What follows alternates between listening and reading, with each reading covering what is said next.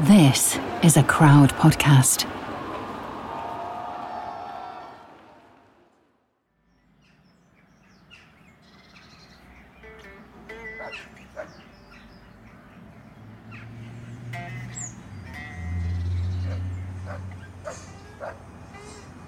The most famous rock star in the world.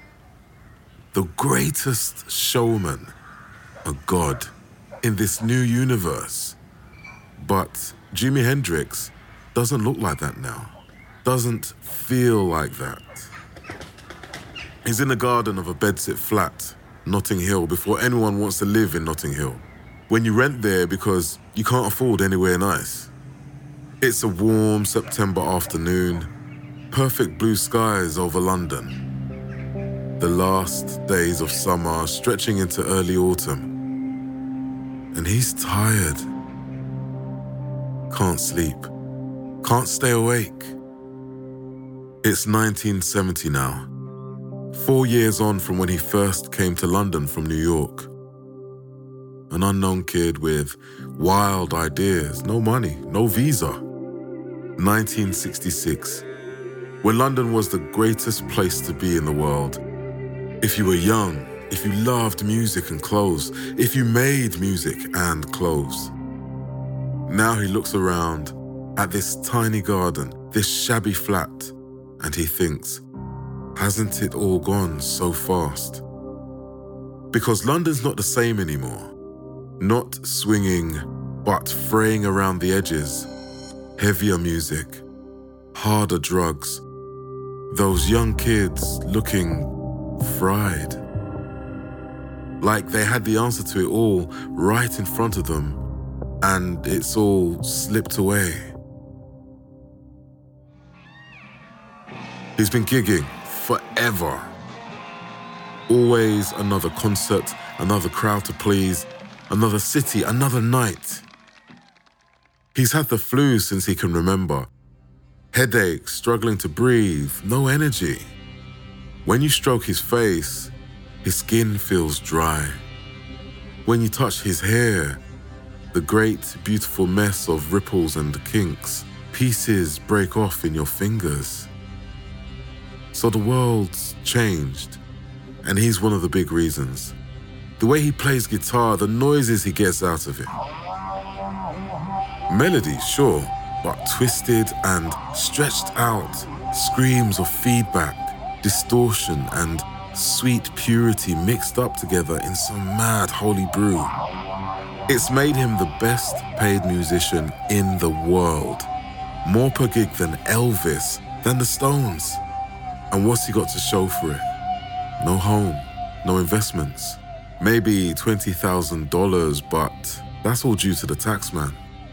His manager's doing well. He's got houses, investments, millions stashed in banks in the Bahamas, the ones with no branches and no cashiers and no questions asked.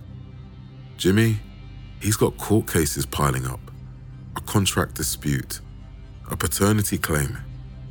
He's got girls everywhere. Two who both say they're engaged to him. Some who stay for one night, others who don't even stay that long. He's having strange dreams, except this is 1970.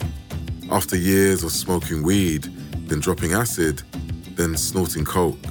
So you don't call them dreams, you call it astral traveling. Where's he been traveling astrally? To ancient Egypt, to the court of Queen Cleopatra. And what have they been doing there? Having sex, fetish sex. Okay, so now he sits in this cramped little garden, high walls all around, buttons up his pale blue jacket, wraps a blue and white scarf round his neck, strums a few chords on his black Fender Strat guitar. Can't find a tune, can't find a new song. And the paranoia grows. Who's watching? Who's listening? Who wants money now? He's been in Morocco, done a tarot reading. And when he asked about his future, the card they turned over was death. He's been counting down the days, sort of joking, laughing about it, sort of. Not. I've got eight months left, six months left. Who's listening? The FBI, for starters. There's a secret operation compiling files on leading black figures, looking for dirt, for ways to bring them down. And who's watching? The CIA, among others. A surveillance program on what they call subversive figures. If there's a national emergency, whatever that means, they can round suspects up and put them in detainment camps. America, the land of the free. Because there are no rules in this game. It's not about what's normal, it's about breaking through to the other side. You try everything. You push it all as far as you can, live it up and burn it down the singers, the songwriters, the musicians, the models, the politicians, the cops, the secret police, watching it all. New gods in new universes. This is Death of a Rock Star. Jimi Hendrix.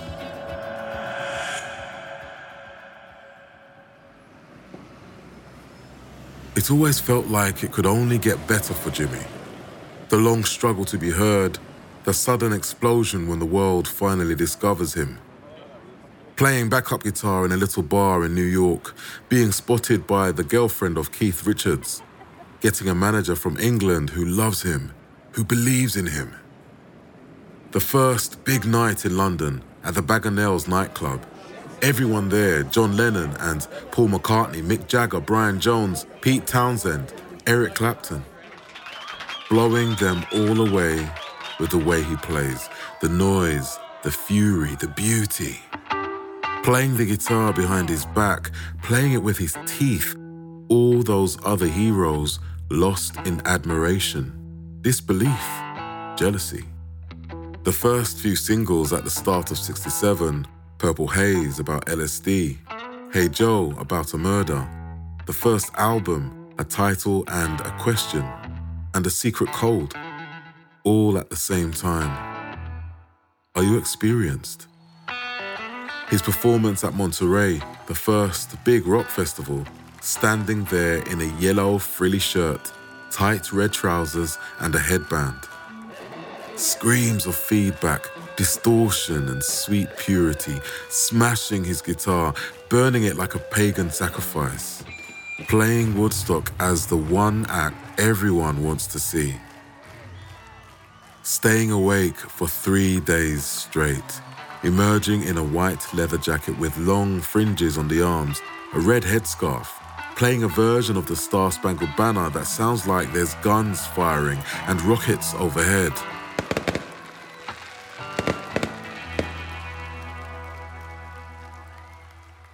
Money coming in, money disappearing. But it all falls apart even as you build it up. The songs coming slower, the albums taking longer to record, hangers on in the studio, whiskey and cocaine, the producer quitting because no one's doing any actual work, his band splitting after being so tight. There's something the bass player says when they're meant to be in the studio. He says, the first day, nothing happened. The second day, no one showed. The last day, I just watched it happen for a while, then went back to my flat. Here's how weird it's getting what it's like to live with no rules. Jimi wants to build a new studio, but he says to the architect, I don't want any right angles in there. So the walls curve, the windows are round, someone paints a huge psychedelic mural, and it all takes twice as long and costs twice as much as anyone's planned. You want another example? Jimi buys a thoroughbred horse. He doesn't ride. In fact, he makes a rule this horse can never be ridden by anyone. Instead, he names it after his second album. That's right, a horse called Axis Bold as Love. He says it responds to colors, not sounds, and he reckons it emits a purple haze like a third eye. The gigs aren't triumphs anymore. There's one at Madison Square Garden, and Jimi's so lost, he just sits in a dressing room with his head in his hands. He plays the New York Pop Festival, except he's done too much of too many things. He can't speak, can't play. It's a mess, and it's getting worse. So he sits there in this little bedsit in a part of West London no one wants to be in. Thinks about how much he's drinking, what he's taking, thinks of all the things he's trying to forget.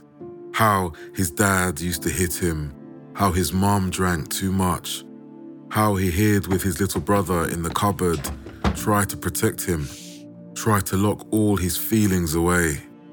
Nothing is normal. Nothing stays the same. His dad's born with an extra finger on each hand. They say that's the mark of the devil. Tie silk cords around the fingers until they shrivel and die and drop off. And then they grow back, stunted and stranger still. It's in the family. He has four other siblings, all with disabilities, all sent into institutions. His mother, she dies of a ruptured spleen when she's 32. They miss her funeral because the dad's drunk. When the kids cry, he gives them shots of whiskey, tells them to toughen up. You know that feeling when someone's looking out for you? When you can give them a call if you're ever in trouble? Yeah. Jimi never has that. Never anyone he can properly trust. When he's in his early 20s, he's trying to make money in the black clubs in the South. They call it the chitlin circuit, as in chitlins, pigs' intestines. Because that's what they serve you in these places, all fried up. Here's how Jimi describes it bad pay, lousy living, and getting burned. You've got to perform on the stage, put on a show. He backs a stripper called Pantera who works with a snake, sees someone playing guitar with his teeth and thinks, I'm stealing that move. But you're not getting rich here. And when he plays guitar on someone else's hit record, he gets $10 for the session, a packet of fags, and a burger at Denny's. When he goes to New York, he sits in cafes all day just to keep warm. Holes in his shoes, no winter coat paying 50 cents for a glass of water and eking it out for hours. And when he makes it big, okay, we need to talk about his business manager. This guy starts with two clubs in Newcastle, both burned down in weird circumstances. He gets the insurance payout on both, and that's only the start. He has a casino, gets done for fixing the roulette wheel, he keeps accounts, so he looks legit, but if you want to read them, good luck, because they're written in Russian. We'll come back to this man, this guy with a Colt 45 in his desk drawer, who may even have been a spy before this music business. Who knows, people? But maybe it makes sense why Jimi's always drinking, why he's always looking to get somewhere else. Maybe it makes sense why it all comes out now the anger, the violence, why a mate says when Jimi drinks, he turns into a bastard. The acid? You get visions. You want to turn those visions into music. But how can you when it's all in your head? When it's just messed up brain chemistry? There's drunken fights on tour. There's hitting a girlfriend with a vodka bottle. Gigs abandoned after three songs. Gigs ended by Hell's Angels storming the stage. So he's back in London with no one to trust, nowhere to turn. His bass player's an old mate, but even he's lost his mind, probably after the business manager spiked his drink with acid. He can't speak, let alone help. So Jimi checks into a hotel, calls a German girl he met once on tour, says, You want to hang out? Okay, We need to go for a quick ad break, but we'll be back in a minute to tell you about Jimi and this girl, Monica Dannemann. Hello, I'm Katie Puckrik. I've got a podcast called Dot Com, the documentary series about the people of the internet. And I just want to let you know that series two is out now. It blasts open the door on Reddit, the front page of the internet. It's kooky, To me, Reddit is one of the last bastions of actual communities online. it's sinister, Reddit has really always prided itself on being the mirror that it holds up to society, right? That society has a lot of imperfections and messiness and destruction and violence, but there's so much good there as well. it's some of the biggest, most shocking stories of the century. I was raised in a fundamentalist Christian family. I feel like every time there's some big scandal going on, Reddit is 100% a contributor and an antagonist to it. Just search for dot .com, that's D-O-T-C-O-M, and subscribe now. Hello, Rockstar listeners. It is Tom here. Now, I'm one of the writers on the show and was behind quite a few of the episodes. Ones like George Michael, John Lennon, Donny Hathaway, and Otis Redding. I wanted to tell you quickly about DistroKid, who we've partnered with to provide Rockstar listeners with a special deal that we think you will love. Are you a musician and wondering how you can get more bang for your buck with your music? Well, get yourself on DistroKid. That's D I S T R O K I D. DistroKid is revolutionizing the music business. It's the easiest way for musicians to get music onto places like Spotify, Apple, Amazon, TikTok, YouTube. Well, you name it, they can get it there.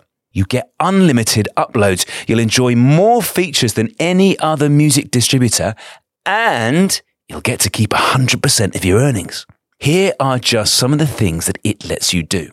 Okay, easily pay your collaborators with a special feature called Splits. Send huge files to anyone with their InstaShare feature. Make mini videos to use on your socials. And stop sneaky thieves stealing your music and using it without your permission with their DistroLock feature. There's also an app where you can see your DistroKid account in one place, check your Apple and Spotify stats, and withdraw earnings.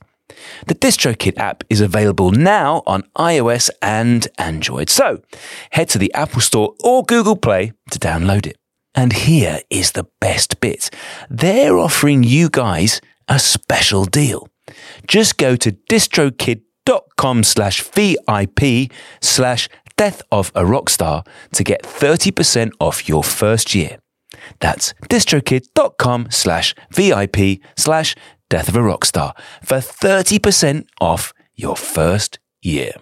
This is Chris DeMakes, guitarist and vocalist for Less Than Jake, and host of Chris DeMakes a Podcast, a songwriting podcast where every week I'm joined by an amazing guest to break down the writing, recording, and release of one iconic song from their career.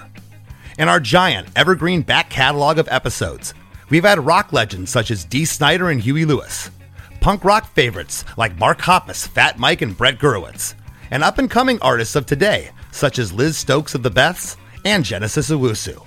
We've had guests from all genres and styles of music, and I guarantee that if you peruse our back catalog, you'll see several episodes that'll make you say, Man, I gotta hear that. Whether you're a fan of music or a creator of music yourself, you'll take away a whole new appreciation for the songs you know and love. Chris DeMakes a Podcast is available for free on all the places you could possibly listen to podcasts, and new episodes come out every Monday.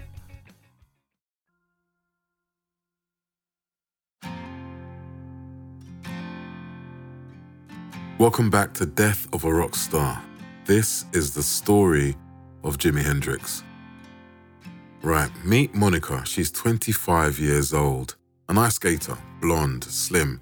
So far, very Jimi. Very rock god. Does she care about him? She's definitely obsessed. Tells everyone they're getting married. Gets a flight to London, rents that little bedsit flat in Notting Hill. This is how Jimi Hendrix will spend his last days. And this is the last person who'll ever see him alive. It's four stories tall, the Samarkand Hotel. A grand Victorian building halfway along the curve of Lansdowne Crescent, split up and subdivided, gone cheap, and painted dirty white. There's a black iron staircase down from the street to the garden. That's where you'll find Jimi in the afternoon, late out of bed, bags under his eyes, ready to sleep again. They hang out, him and Monica, do rock star things, drive to Kensington Market, pick up a leather jacket, go to an antiques fair, get more old threads, get invited to a little afternoon party, weed and wine, a rich host, these good looking girls he knows. This is where the confusion begins, where the stories break apart in your fingers. Monica is the jealous kind. She thinks Jimi's spending too much time with the other girls. Stands up and screams at him, You fucking pig! You don't want attention when you're smoking grass, don't want the police coming around when you think they're watching you anyway. So they try to calm her down. More wine, more weed. It's close to 11 at night when they get back to the bedsit. Monica makes them spaghetti or fish and chips. The details change when she tells her stories. Jimi wants to sleep, can't sleep, asks Monica to drive him to another party a few miles away. He goes in, takes a speed pill, something they call a black bomber. The stuff that fueled Hitler's blitzkriegs, the stuff that keeps you awake and twitching and angry. Monica's not invited. She just sits outside in her rented car, rings the house intercom, demands Jimi comes out, gets told where to go. It's 3 a.m. now. Monica's in the street shouting. Jimi's angry. Other guests are yelling out the windows, Go away! Jimi sighs, gives in, goes out, and gets in the car. They drive to the bedsit, go down the black iron stairs, dew on the metalwork, dew on the windowsills. Now, now we're in Monica's hands, in her story. Here's what she says She makes tuna sandwiches. He can't sleep. You don't after a black bomber. He asks for one of those super strong sleeping tablets she's got. She says no. At least, she says she says no. They sleep. She wakes up somewhere around 10, sees him lying there in bed next to her, goes out to buy cigarettes, comes back, and he's unconscious. Now it all speeds up. She phones Eric Burdon, lead singer of The Animals, another rock god, a man who tries everything, pushes it as far as he can. You know the line in the Beatles song I Am the Walrus when John Lennon's singing about the Eggman? That's Eric Burdon after a groupie cracks a raw egg on him when he's naked and eats it off his, well, anyway. This morning, Eric's half asleep. He says, Jimi's just stoned. Give him black coffee, slap his face. He puts the phone down. Thinks about it, calls her back. No, get an ambulance, and flush all those drugs the weed, the pills, everything down the toilet. The official emergency log shows an ambulance is called at 11:18 a.m. It arrives at 11:27. There's two of them in the crew, Reg and John. London lads. What do they find? The door wide open, the curtains drawn, the gas fire on. Hendrix is alone on the bed He's covered in vomit, black and brown, red and dark. On his face, on the pillow down his chest, on his pale blue jacket, on his blue and white scarf. Monica, she's nowhere to be seen. They check his airways, blocked. They check for a pulse. They shine a torch in his eyes. Nothing. They're back in the ambulance racing to the hospital. It's 11:35. They take him into the resus room, work on him hard, pound his chest, blow into his lungs. Nothing. His skin's blue and his face is cold.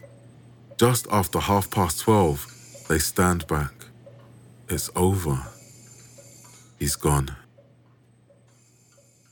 It's all a mess. The hours and days afterwards, the stories that come tumbling out. Suicide. That's what someone's saying. Overdose. That's in some of the papers. Monica, her story twists again. She says Jimi took nine of her sleeping tablets. The normal dose is half a tablet. So he's taken 18 times the recommended amount. The inquest says, in stark legal terms, the cause of death was clearly inhalation of vomit due to barbiturate intoxication. But because it's Jimi and it's the 70s and there's paranoia and doubt and people watching and listening, other stuff comes out. There's a panicked cleanup at the bedsit. Maybe before the ambulance gets there. Maybe before the police. Maybe it's Eric Burdon, people he knows. There's a roadie called Terry the Pill. He gets caught burying drugs in the communal garden. The police get it all on camera. Watching, listening. Monica does an interview a few years on, says Jimi was murdered by mobsters, poisoned by the mafia. She doesn't say why. The guy who hosted the party, the one where she was screaming at Hendrix, he says he thought Monica might turn violent. Hints it's her. There's another theory about the business manager, the one with the Colt 45, the accounts in Russian, the millions stashed in the Bahamas. He dies three years later, a plane crash over southern France. There's still those who tell you he staged his own death, that he's alive and well somewhere living off everyone else's money. That's for another time. This theory comes from another roadie, a guy who was around the scene, who knew the manager from years back. He says the manager owed money to the mafia. Says he knew Hendrix wanted to ditch him, so he got some contacts from back in Newcastle, got them to come down to London had Jimi killed so he could cash in 2 million quid's worth of life insurance. The roadie's promoting a book. The story gets the book a lot of publicity. And who can argue when both the bloke who's accused of the murder and the one who's supposed to be murdered are both dead? Sometimes the truth is simpler, more boring. You don't mix booze with downers. You don't need many downers to go down too far. And if you're already half broken, ill, exhausted, and you push it even further, there's one thing everyone knows for sure. No one wins in all this. As the new gods fall, as the new worlds fall apart, as Janis Joplin overdoses a month later, as Jim Morrison dies in a bathtub less than a year on, Monica she kills herself in 1996, poisoned by carbon monoxide in her own car. It's two days after she loses a court case against another of Jimi's girlfriends. Because there are no rules in this game. You try everything. You push it all as far as you can. You live it up and burn it down.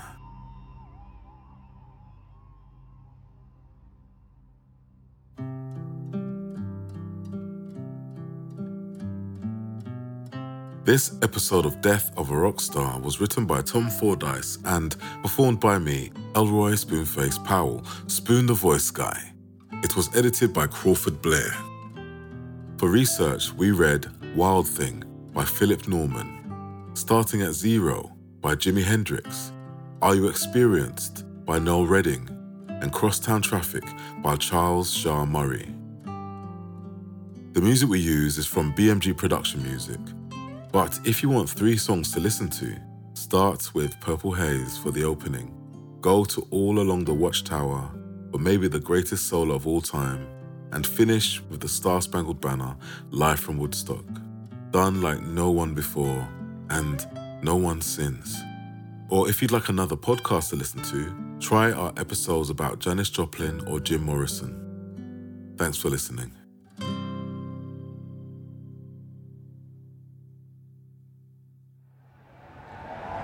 Crowd Network, a place where you belong.